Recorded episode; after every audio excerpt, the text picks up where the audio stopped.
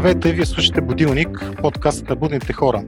И днес мой гост е Митко Кършовски, дигитален номад и автор на That Remote Life, подкаст, който ти помага да работиш независимо от която да е точка на света. Здравей, Митко! Здрасти, как е? Много добре, искам да ти благодаря страшно много за това, че се отзова на поканата. Харесвам твоята история, ние се познаваме с тебе от известно време, така или иначе. Много ми се иска така да, да я споделиш в този епизод. И естествено ще започна с това, ти моля да кажеш малко повече със себе си. Както спомена, казвам се Митко Кършовски, аз съм а, двайсет и седем години. Постоянно забравям на колко години съм.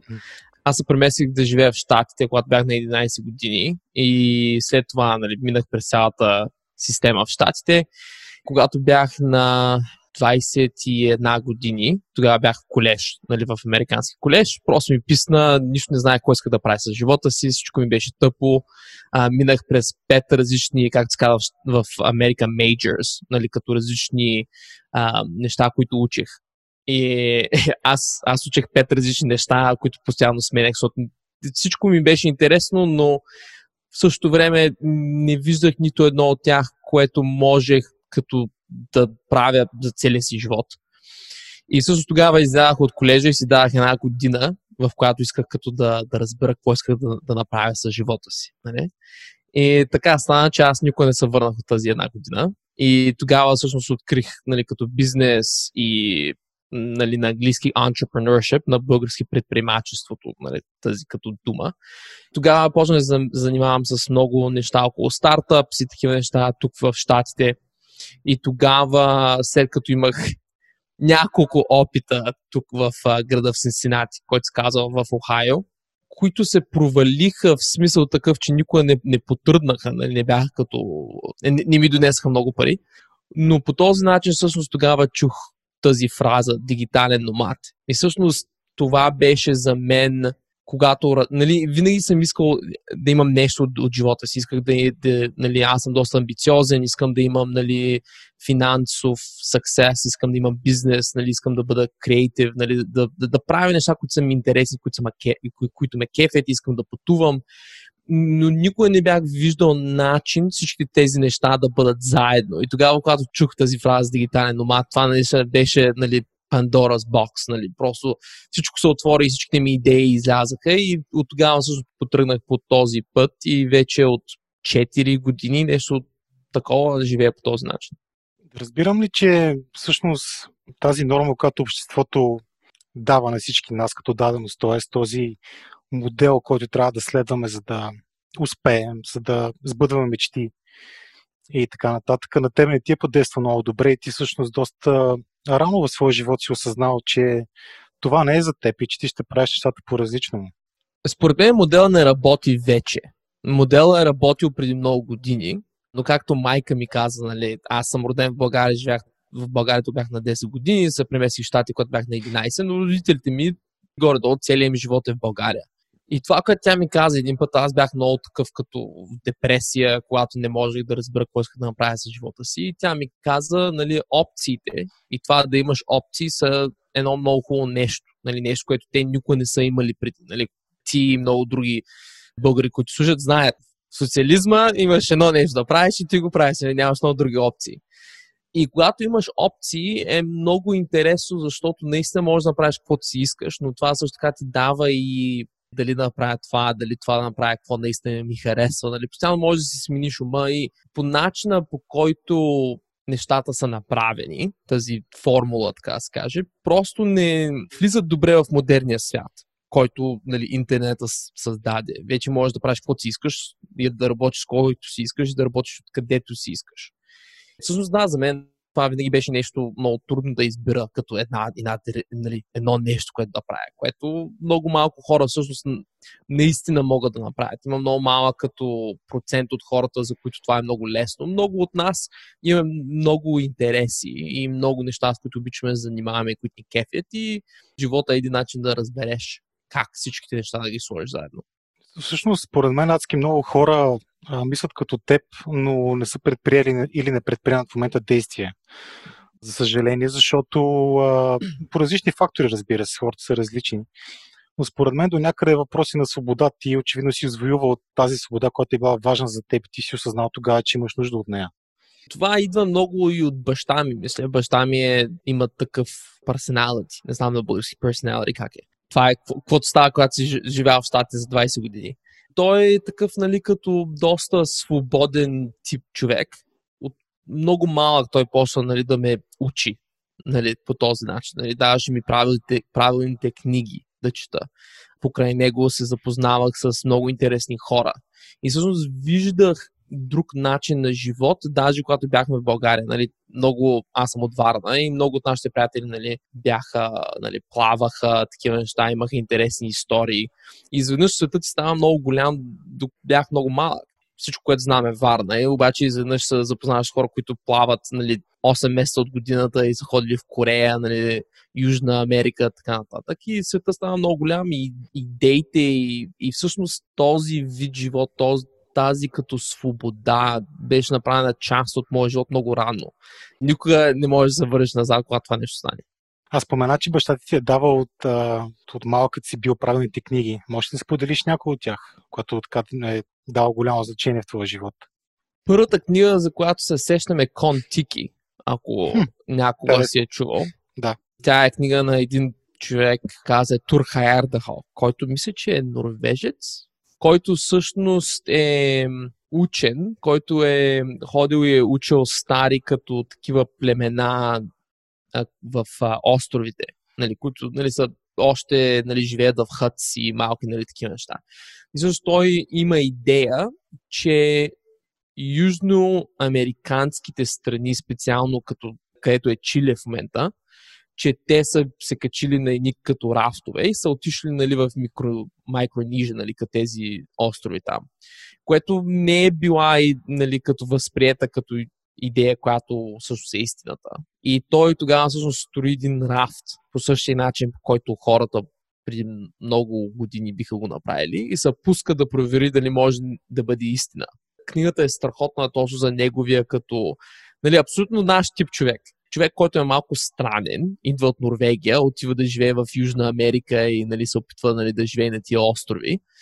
И всъщност има идея, за която той смята, че е истина, нали, че иска, иска да покаже, че може и такива неща. И се пуска и взима един огромен риск. Страхотен адвенчър.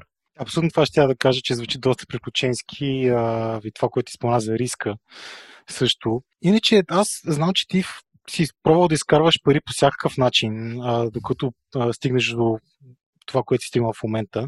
Копирайт, маркетинг, социални мрежи, веб девелопмент, дори коучинг е в си ви-то си, така да го кажа. Искам да питам, смисъл в началото, когато ти реши, че това са тукво и тази закоравяла система не е за теб. Едва ли от самото начало ти си знаел точно какво ще се занимаваш или греша? Тоест, пробвал си различни работи, за да стигнеш до твоите си истина за себе си, или наистина имало нещо, което си казал, е, това е моето нещо, искам да го правя? Ами честно ти кажа, аз все още не знам какво искам да се занимавам. Защото и също така не мисля, че някога ще знаеш. Наистина, ако се отпуснеш. Ако наистина се отпуснеш и видиш живота си като сто години, ако бъдем сериозни, от сега с медицината и науката и нещата, които знаем, все повече и повече души ще достигат, нали, сто годишна. И е абсолютно нормално ти да си сменяш, нали, това, с което искаш да се занимаваш. След десет години, може би, нещо друго ще кефи, с нещо друго искаш да занимаваш. Според мен ще стане много по-често срещано, особено заради Artificial Intelligence. Нови работи и нови професии ще се създават и ще изчезват много по-често, отколкото е ставало до сега.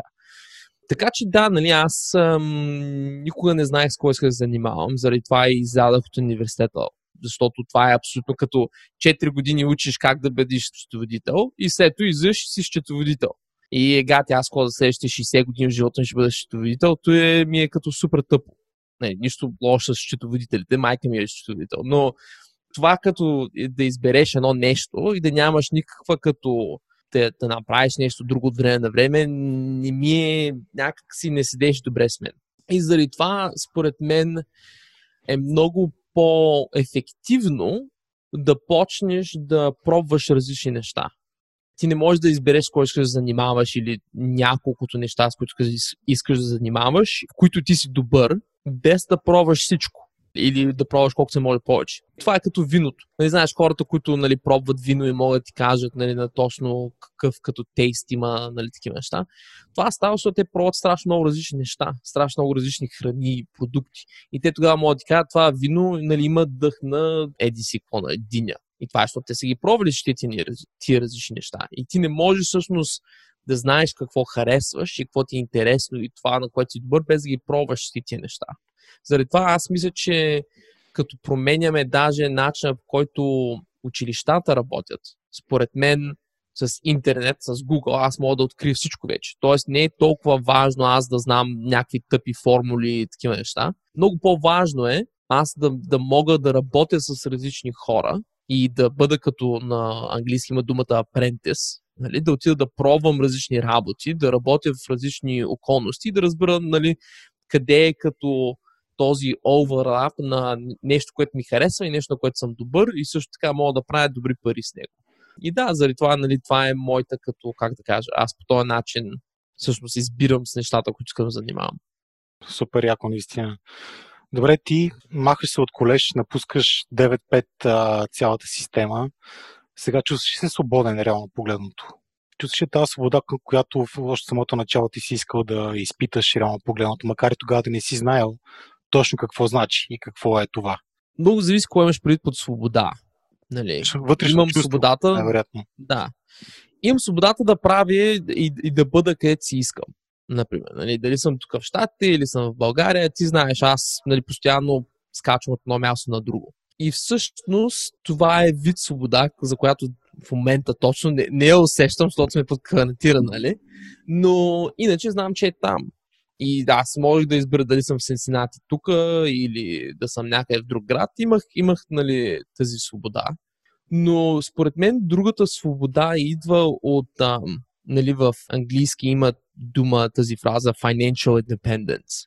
Тоест, финансово да, да си като свободен. Да знаеш, че имаш достатъчно нали, пари в банката, въпреки че банката не е най-доброто място да си държиш парите, за да можеш нали, да имаш достатъчно пари, да не трябва да занимаваш за ходене на работа. Това на мен не ми е много интересно, защото имам достатъчно експириенс в това да имам достатъчно пари, за да не трябва да работя за някакъв срок от време, да знам, че е супер тъп. Ако ти си някой, който имаш много интереси и си креативен, това да не правиш нищо и просто да лежиш на, на плажа, става супер тъпо много бързо.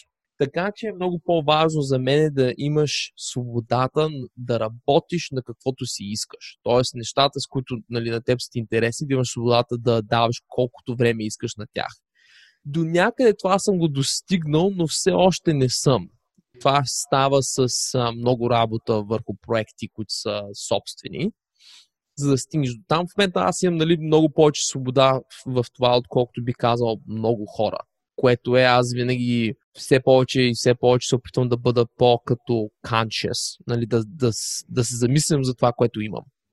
И особено когато си имал много трудни периоди в, в живота си. Например, аз казах, съм имал депресии и такива неща и това е много труден период.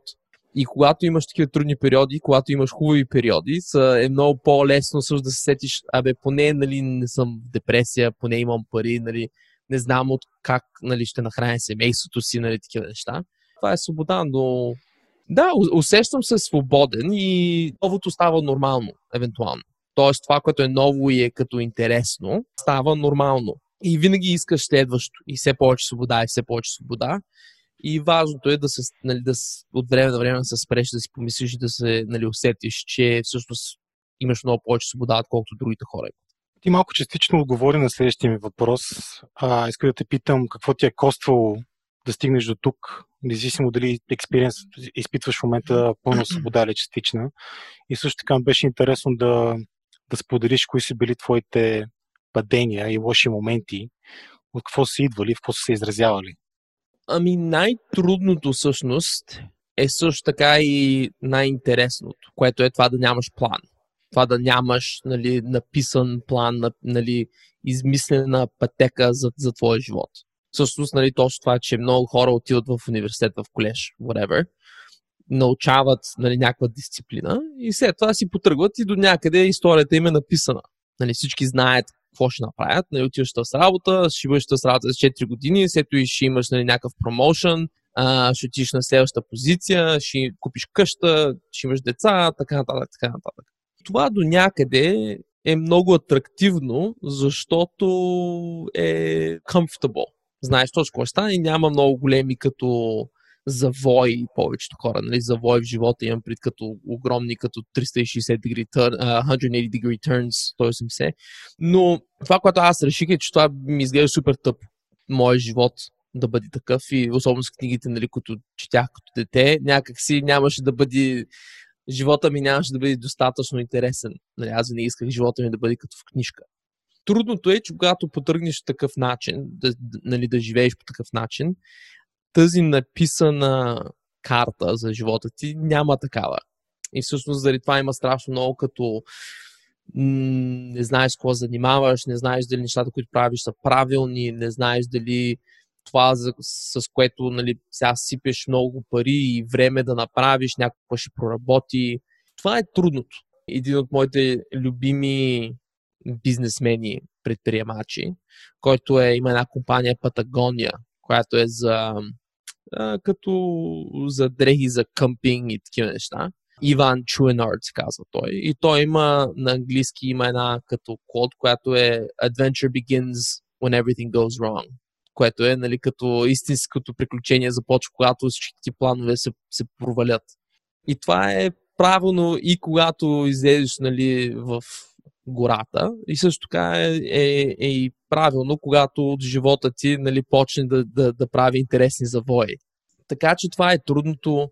А, много хора, които са приятели мои, които се занимават с не същите неща, но неща много а, като моите, те също имат депресии, нали, не са сигурни в себе си. Това са много такива нормални неща, които когато започнеш да живееш живота си по такъв начин, не се говорят за тях. Нали, няма много хора, които говорят за, особено отворено, говорят за депресиите си или за това, че не са сигурни, въпреки че може би правят много пари.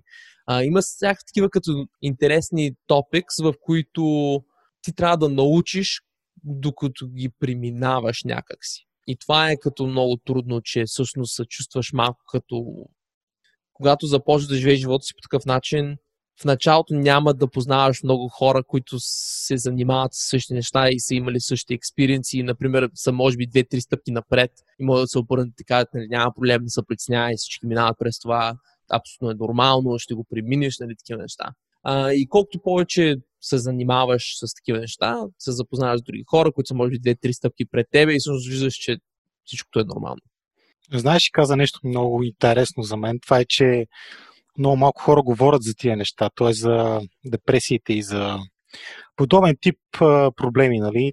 Не знам в Америка как е, тук в България примерно все още, айде да не кажа табу тема, но още си е така не много популярно да разказваш, че ходиш на психотерапевт, примерно. В тази връзка, аз ще ти кажа, че аз ходя на психотерапевт и понеже спомена и неизвестните завои на тази карта, един от интересните изводи, с които стигнахме с моята терапевтка преди месеци, беше, че всъщност един от моите страхове не е към неизвестното, а е страх от всъщност от известното, от статуквото, което беше, нали, някакъв много голям такъв момент, в който осъзнах а, някакви неща. И всъщност на мен реално ми се иска доста повече хора да говорят открито за тия работи, защото според мен така могат да помагат на, на другите, реално погледното. И това не трябва да е срамно, напротив, очевидно адски много хора го изпитват. Та, така, да не се отклоняваме много в, нали, толкова дълбока тема, защото тя наистина има много какво да се каже по нея. И... Най-важното нещо, само да направя един да, коментар. Да. Това най-важното нещо е, че е много по-често срещано, отколкото ние всички си мислим. Защото... Да. Всички си мислим, че е табуа. Всъщност всички са, имат такива периоди. И всъщност това, когато наистина си много по... И, нали, щатите наистина е, нали, една-две крачки напред с това, поне в, нали, някои места и в различни групи, но когато почнеш да бъдеш малко по-отворен с тези, тези неща, всъщност откриваш, че всички се занимават с тях, всичките имат тия проблеми и стига да бъде толкова табу. Нали, просто спира да бъде. И тогава всички могат да имат много по-хубави, нали, като разговори за това, така че аз съм сто процента себе. Абсолютно, защото така или иначе хората, ние сме си едно племе, ние сме били в племена преди, така че за нас да бъдем прияти от племето е от изконно значение. И просто в днешно време света е малко по-различно устроен, естествено, преди толкова години. А какво правиш в момента, когато изпаднеш в а, лошо настроение, подобно депресивно състояние, нещо такова? Имаш ли някакви си, твои си тактики да се справиш с това или... Да, ами, значи всичко идва до това да се познаваш. Нали, аз достатъчно съм бил сам, в смисъл такъв, че нали, нямам работа, нямам нали, като...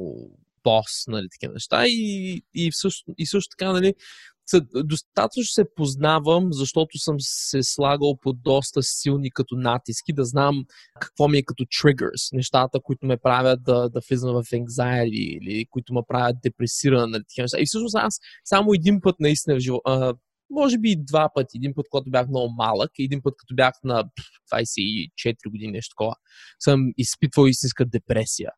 И знам нещата, които ме карат да вляза в такъв период и просто ги нали, мониторвам, за да не влизам в такива неща. Тоест за мен а, много е за като енергия. Кои са нещата, които ме правят да бъда, да бъда като пълен с енергия. И това е, са креативните проекти. Неща, които ме кефят, винаги имам някакъв като даже и да не ми е като нали, моя мейн нали, бизнес, нещо, което ми прави нали, моите пари. Имам нещо отстрани, което нали, нямам никакъв като прешър около него, нали, не трябва да работя на него десет часа в седмицата или каквото и да е, ами е като за кеф просто. И е нещо, което искам да си седна, нали, да, да експериментирам с нещо, да напиша някаква глупост, да направя някакво тъпо видео, нали, някакви различни такива неща, това ми е интересно. Също така аз съм доста и имам голям като финансов uh, anxiety, което означава, че на мен, например, не ми трябват много пари да живея. Нали, на мен ми трябват няколко стотин долара, за да мога да си купя някакви нудълс и вода и съм окей, нали, нямам голям проблем. Аз, на мен не ми трябват много неща, с които да живея. Но най-големия ми страх е да бъда като тежест на някой друг. Тоест, аз знам, че ако аз имам някакви финансови проблеми, имам родители, имам, нали, сега ще женя скоро, на които ще бъда, нали, ще бъда тежест на тези, на тези хора. И това не е нещо, което нали, аз искам да стане. И всъщност а, знам, че ако особено нали, ти знаеш, когато си като работиш за себе си, а, нямаш нали, еди си колко хиляди лева или долар, които ти идват в банката всеки месец. Трябва да си малко по-умен и да гледаш малко нали, по-напред финансово. Просто знам за себе си, че когато тези неща ги измисля, знам, че нали, парите ще идват от някъде, нали, всичко това е измислено. Аз нямам този anxiety, нямам този стрес, тази депресия. Нали. Депресия е много силна дума. Това е нещо важно, което правя. Другото важно нещо е да има слънце. Е, това е много малко нещо, обаче за мен е супер важно. Аз а, знам, че когато е зима и навънка е студ и е тъмно половината ден, ми е супер тъпо, постоянно нямам енергия, нищо не ми се прави, нали такива неща. Заради това, например, аз използвам а, това, че мога да бъда където си искам в света и аз абсолютно прескачам зимата. Зима в истинска зима не съм имал от почти две-три години, защото аз отивам някъде на топло, някъде има повече слънце. Тази година бяхме в Мексико, например. Миналата година бяхме в а, Тайланд и в Бали. И все повече и повече се мести някак като стане студено, точно поради тази причина, защото за мен зимата и студеното е кеф, когато имаш нещо да правиш. Например, ние зимата ходим нали, на север, отиваме нали, на, да правим различни activities на, на север през зимата, ама не ми се седи нали, пет месеца, четири месеца в някакъв студ и тъмно и такива неща. Тоест това е важно за мен и е важно да имаш наистина някакъв креативен проект.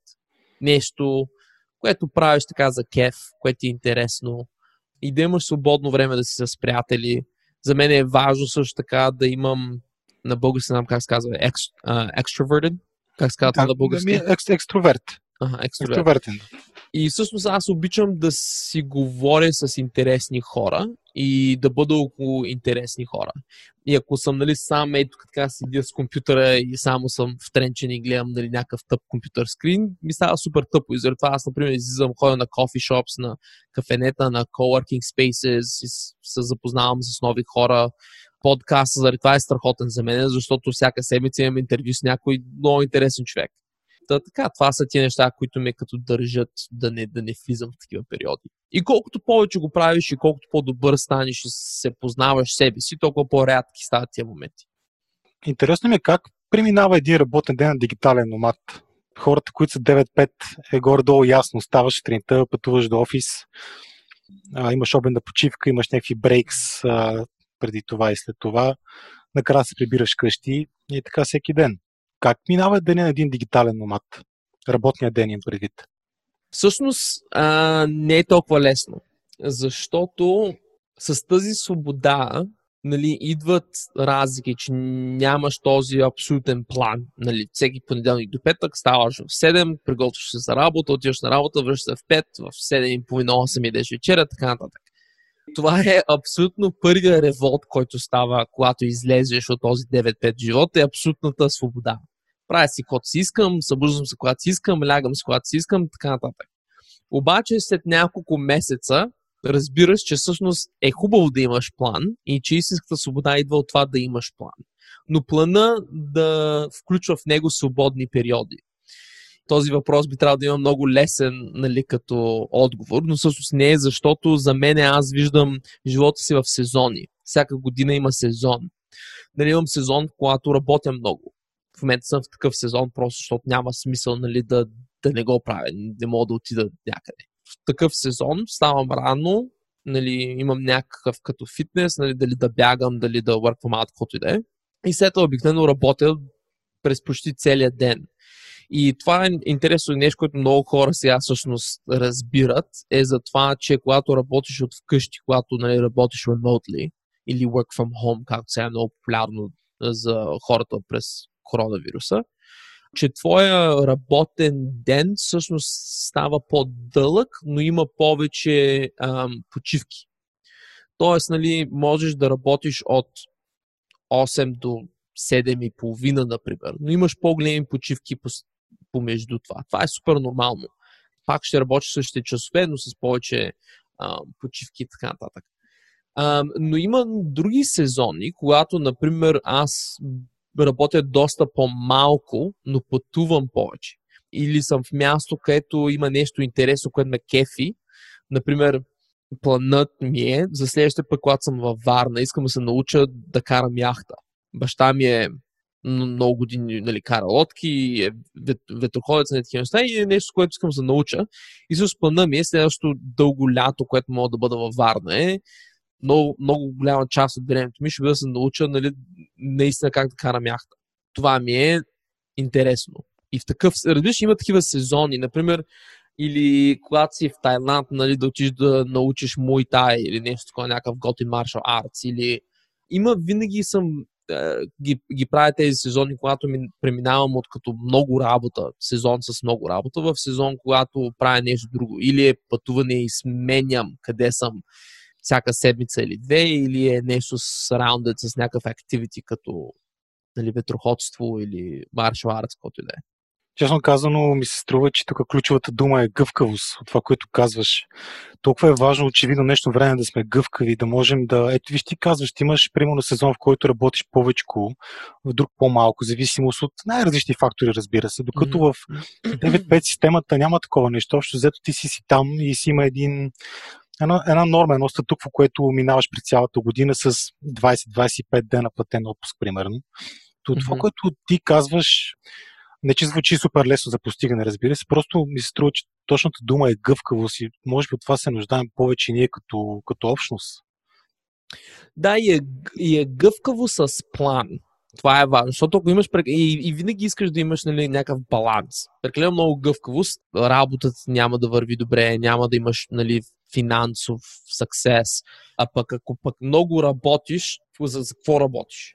За какво? За да си платиш апартамента, за да си купиш кола, нали, за да имаш Бе Ем Ве, нали, по-хубаво от а, човека от другата страна на улицата, като как, всъщност какъв е смисъла.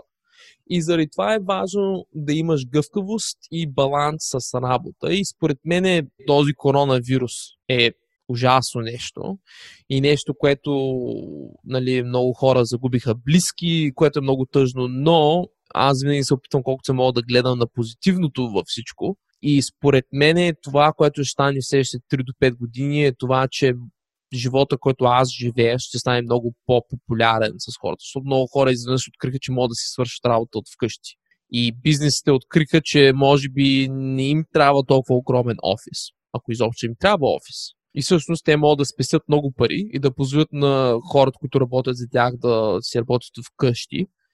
И следващата степен е, ами добре, аз си работя от вкъщи, ами ако не ми се работи от София това лято, искам да отида до Гърция, мога ли да го направя това? И работата, ами хубаво, нали, какъв е проблема.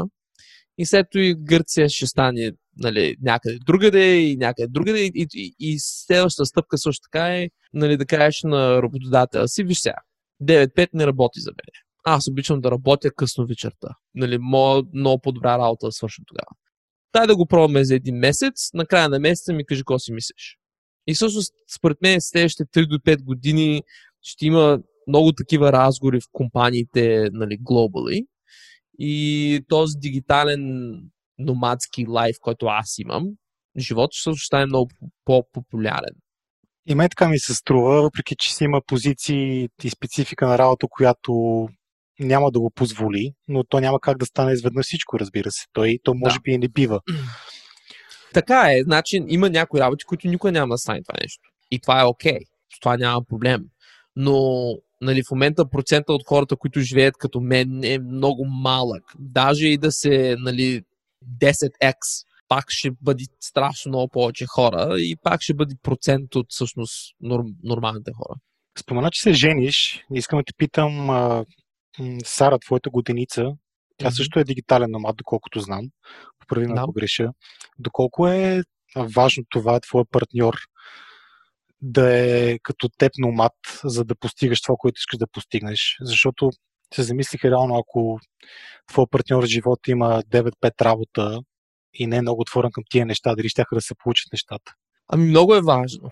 Всъщност е едно от най-важните неща този, който, е, нали, който избереш като партньор, да има същите интереси и същите като идеи, иска да постигне същите неща като тебе. Това ще бъде много голям проблем за нас, ако аз исках да пътувам и да бъда дигитален номад, тя не можеше, нали, или не искаше. То, всъщност, ако искаш и не можеш, е абсолютно друга, нали, като разговор, мога да ти помогна и така нататък. Но това, че тя иска да бъде постоянно някъде, както аз искам. Тя даже всъщност от нас двамата, тя е този, който тя купува билетите без да ме пита. Митко, извинявай, ама не ти казах, но купих билет за Испания, нали, за триста долара, ако искаш идвай с мене, ако искаш не дей, нали? Има, имали сме такива разговори. И всъщност това е много важно и просто идва за всичкото е да имаш отворен като канал за разговори. Нали? Аз мисля, че това ние, че, че ние живеем и работим заедно толкова много години, всъщност за нас комуникацията е доста по-отворена и е на друго ниво, според мен, от много хора, даже които са били женени за по-дълго. Защото за нас, нали, ние сме постоянно в един много, нали, постоянно сме в един малък апартамент, пътуваме заедно и трябва постоянно да си говорим, нали, за да знаем, нали, по някой път тя прави нещо, което абсолютно, нали, ме ядосва тотално. И всъщност трябва да имаш като разговори, нали, за като вместо да отидеш, нали, от нула до десет, да имаш разговор на четири, нали, за какво става. И е, и е супер, супер важно да имаш тази като ти разговори, когато, нали, се срещаш с някой и смяташ, че те могат да ти бъдат, нали, като, нали, партньора за останалия ти живот. Е много важно да имаш тия разговори. И, и също така разговори, които не са като... Според мен много хора, затова е, нали, ще кажат, разбира се, Митко, трябва да говориш с човека си, който може да видиш, се ожениш. Вау, страхотна, нали, идея. Но според мен много хора ги е страх всъщност да кажат какво искат. Поради куп причини. Дали ще бъде защото това, което те искат, не им се вижда истинско, не им се вижда реално или поради някаква причина са embarrassed от това. Не знам embarrassed на български, думата не ми идва. Срам. Но просто срам, да. И ги е срам от идеите си поради една причина или друга. И трябва просто да имаш този разговор и да бъдеш супер като отворен. Супер. Ти спомена, че сте пътували, всъщност сте работили от места като Тайланд, а, Бали, Европа. Знам, че във Варна сте идвали по Българското Черноморие, също сте обикаляли. Mm-hmm. къде хора, вие сте с кефите най-много да работите така отдалечено и независимо. Има ли такова място изобщо или вие просто се наслаждавате навсякъде? Ами да, има всъщност, нали, като навлезеш в този свят и тази, нали, като комюнити, има такива места, които са като hotspots, така наречени. В Тайланд е един hotspot в Ченгмай, който е един град в ам, северната част на Тайланд, към планините. Той е като The Digital Nomad, нали, като hotspot. Много хора там започват, много хора там живеят и си остават а, и пътуват от там, нали, като това им е homebase и пътуват от там.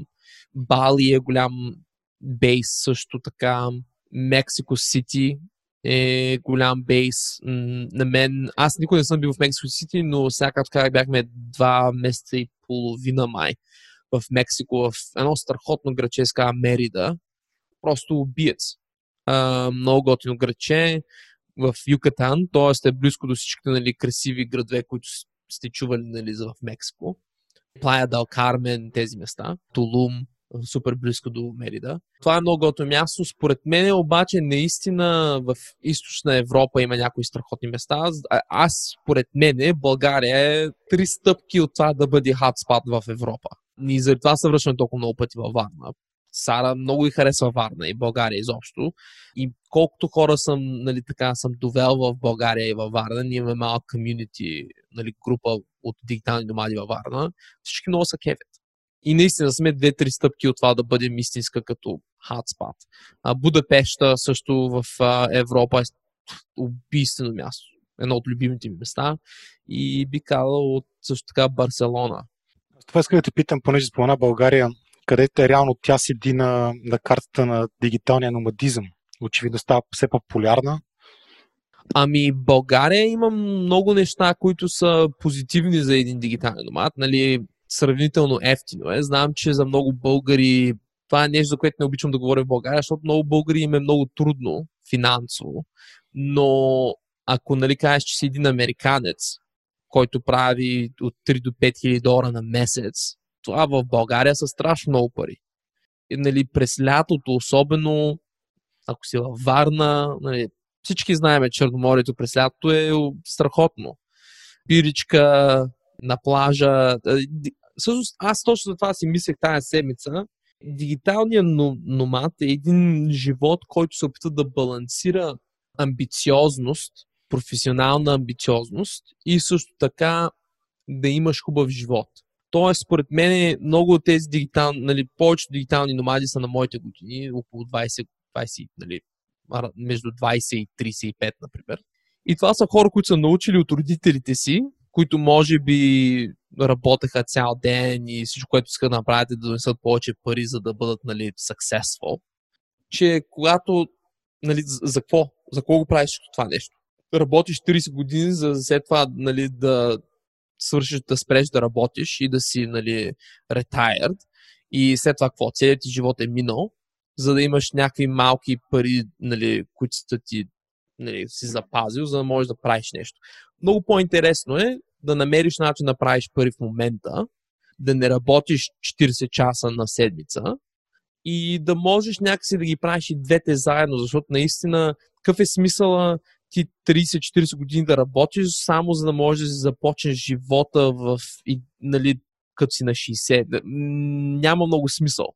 Тази идея на дигиталното номадство, да, нали, можеш да пътуваш, да работиш където си искаш, но всъщност като идеята зад него е точно това. Ти можеш да си амбициозен и да искаш да имаш финансов съксес. Нали. А, аз съм много амбициозен, искам, нали, да финансово да да правя пари и такива неща, да имам бизнес. Това са неща, които много ма кефят, но също така егати, ако спра и го правя това само за да си седя вкъщи и да работя дванайсет часа на ден, няма смисъл. И също това е наистина като... И заради това България е интересна, защото е място, което ако даже, нали, три до пет хиляди долара на месец всъщност е нормална заплата в Щатите, но в България ти можеш да живееш един много хубав живот с такива пари.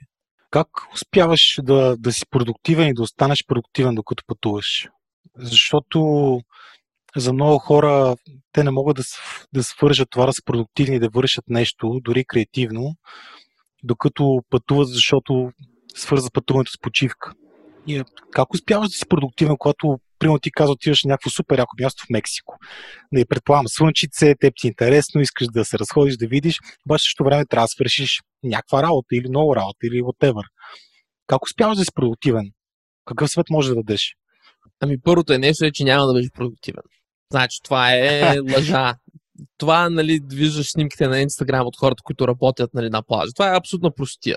Първо, той работенето на плаж, слънцето грее, ти не можеш да си видиш лаптопа, а, отгоре на това пясъка и, техно, и нали, като лаптопи не, не са добър микс. Но това, което правиш, всъщност аз когато пътувам, нали, заради това кам, че е сезонни, когато имам много работа и се опитам да свърша и да постигна много, не пътувам. Може да съм в някое място, където на кефи, например отивам в Варна за три месеца.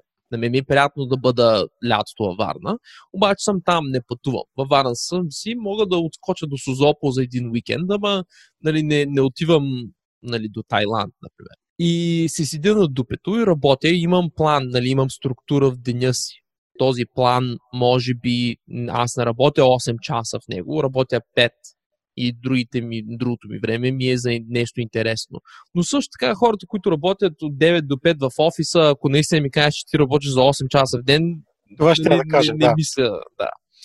И заради това, нали, това е интересно нещо на този remote work е, че ам, и заради това съм, аз, съм, аз съм много голям фен на работата, която не е свързана с колко часа всъщност си работи. Това според мен е много стар вид на работа и на заплащане. Защото добре, ако аз седя на ръцете и нищо не правя, нали, си чаткам на Фейсбук за четирийсет часа в една седмица и ми са плати същите пари като някой, който може би работи три часа в деня, обаче свършва супер много работа и е продуктивен, нали, и, и създава много value в тяхната компания.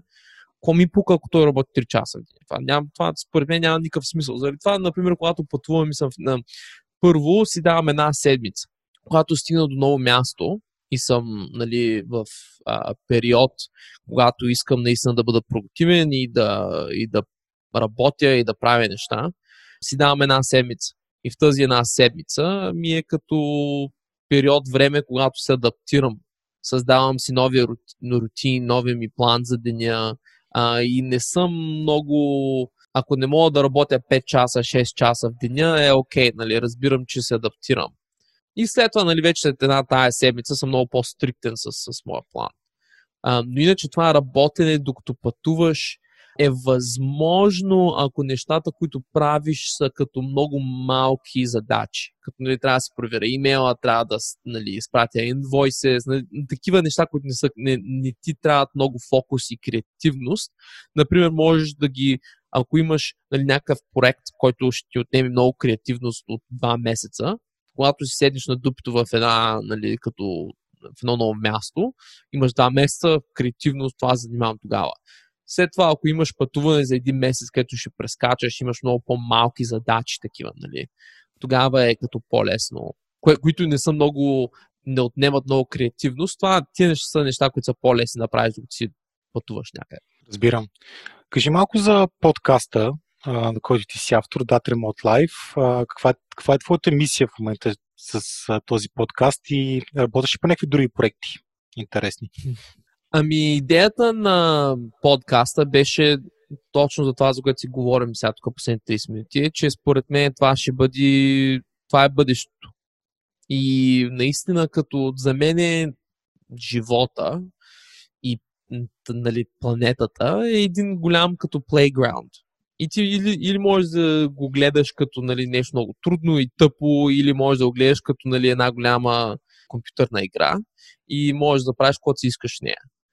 И за мен е тази, нали, като термина, който аз спомням много е location independent, т.е. нали, um, independent от, от, от, от твоето място е и remote work. Нали, това да можеш да работиш от лаптопа си, откъдето си искаш, а, правейки добри пари финансово, е ключа към един много интересен живот. И аз искам да помогна на колкото се може хора да създадат такъв живот, защото говорихме, че аз обичам да бъда около интересни хора с интересни идеи, които се занимават с интересни неща. Нали, това е като един такъв... Го правя до някъде за себе си, защото колко интересен ще бъде живота, ако, нали, всички около тебе, например, се занимаваха с такива неща, имаха такъв живот. Ние, нали, с Сара имаме вече доста приятели, които се занимават с такива неща, и до някъде живота е много интересен, защото, нали, преди коронавирус нещата, но имаме план да отидем в Европа, нали, кой ще бъде в Будапешт този месец, нали, кой ще бъде в Едиси, къде, дай да се срещнем в Испания, ще бъде много готино, има, нали, някакъв фестивал, нали, някакъв евент, дай да отидем всички да се видим там, събираш трима приятели, отиваш там, виждаш се, нали, кефиш се за един месец в Барселона, около някакъв евент, например, имаш coworking, всички отивате на също кафене всеки ден, нали, като и след това, нали, може би един отива някъде другаде, други отива в Мексико и там има други приятели. Е супер интересно, нали, като ние като бяхме в Мексико, имахме доста голяма група от десет-петнайсет души, които всички бяхме там по същото време, всички се занимават с много интересни неща, имат, нали, готини бизнеси и всичките са били около света три пъти и имат много интересни истории, и, и за мен това е страхотно, нали, ако мога да помогна на повече хора да, да постигнат това, това е за мен най-готиното. Супер. Добре, отива към края на нашия разговор. Имам още два въпроса за теб. Първия е един традиционен въпрос, който надявам се да стане традиционен въпрос в а, подкаста. То е: кой е твой будилник в живота? Това може да бъде човек, личност, събитие, книга, преживяване. Няма граница общо взето. Тоест идеята е: какво е това нещо или човек или събитие, което ти е отворило очите, така пробудило, събудило за някакъв вид промяна или за някакъв вид голямо осъзнаване, което ти е помогнало да бутнеш живота в посоката, която искаш? Ами това не е супер като интересен а, отговор, но всъщност, ако трябва да бъда честен, нещо, което наистина ме като събуди, така както ти казваш, е една книга, която се казва The four hour Workweek на Тим Ферис. И в този лайфстайл, в този вид живот, който аз имам, ако има Библия, е The four hour Workweek. Малко смешно име, но наистина това е книгата, която за първи път всъщност направи формула за този живот и стана много популярна. Тим Ферис сега има един от най-популярните подкастове, мултимилионерен инвестор в неща като Uber и такива огромни компании, но той беше един от първите, нали, хора, които го написа. Излезе в много важно време, две хиляди и осма, когато, нали, кризата минаваше, много хора не знаеха какво ще стане след това, работили са по един начин, след изведнъж този живот, който им беше продаден, се оказа, че не е, нали, толкова истински. Тим Ферис беше написал за неговия живот, малка компания, нали, малка компания, сигурно правя нещо сорт на десет-двайсет хиляди долара на месец. Релативно малка компания, нали, голяма за много хора, но и как всъщност живее из цял свят, и с какво, нали, се занимава, и наистина, както казах, нали, написа формула за този живот. Окей, okay. Да, тя е доста известна книга, доста хора вече са вдъхновени от нея и, и наистина реално е повлияла наистина на голяма маса, маса хора, очевидно. Добре, а, какво би казал да така да вдъхновиш, да надъхаш, да дадеш съвет на хора, които искат много да се махнат от девет пет системата и цялата норма, обаче буксуват и не могат и ги боли от това най-вероятно. Какво би им казал? Ами има две неща. Значи, първото е абсолютно изкарано от The four hour Workweek, което е да си направиш, нали, fear exercise. Тоест, много хора в началото, най-големият им блок за тях е майндсета. Имам приятел, който каза, нали, единствено нещо, което спира една компания да прави милиони, е, нали, отбора, който е в компанията. А, нещо, което спира всеки човек да стигне до, нали, сто хиляди, е your mindset.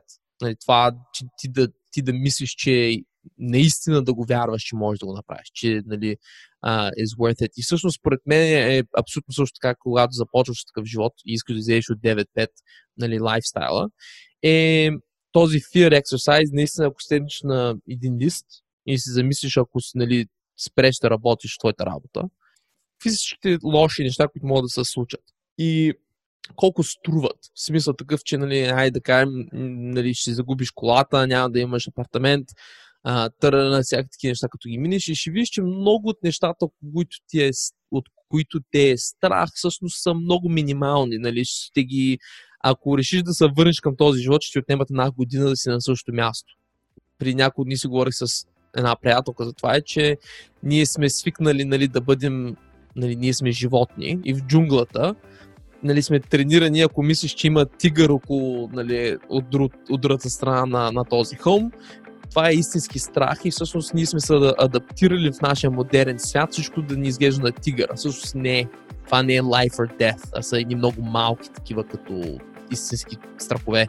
И всъщност, когато видиш, че нещо, от което е страх, даже и да е като пълен провал, нали, това, което нещо се опитваш да направиш, всъщност не е толкова голяма, не е that big of a deal. За една година ще си на същото място, където си започна. Това е първото нещо. Другото нещо е просто има, нали, направи план.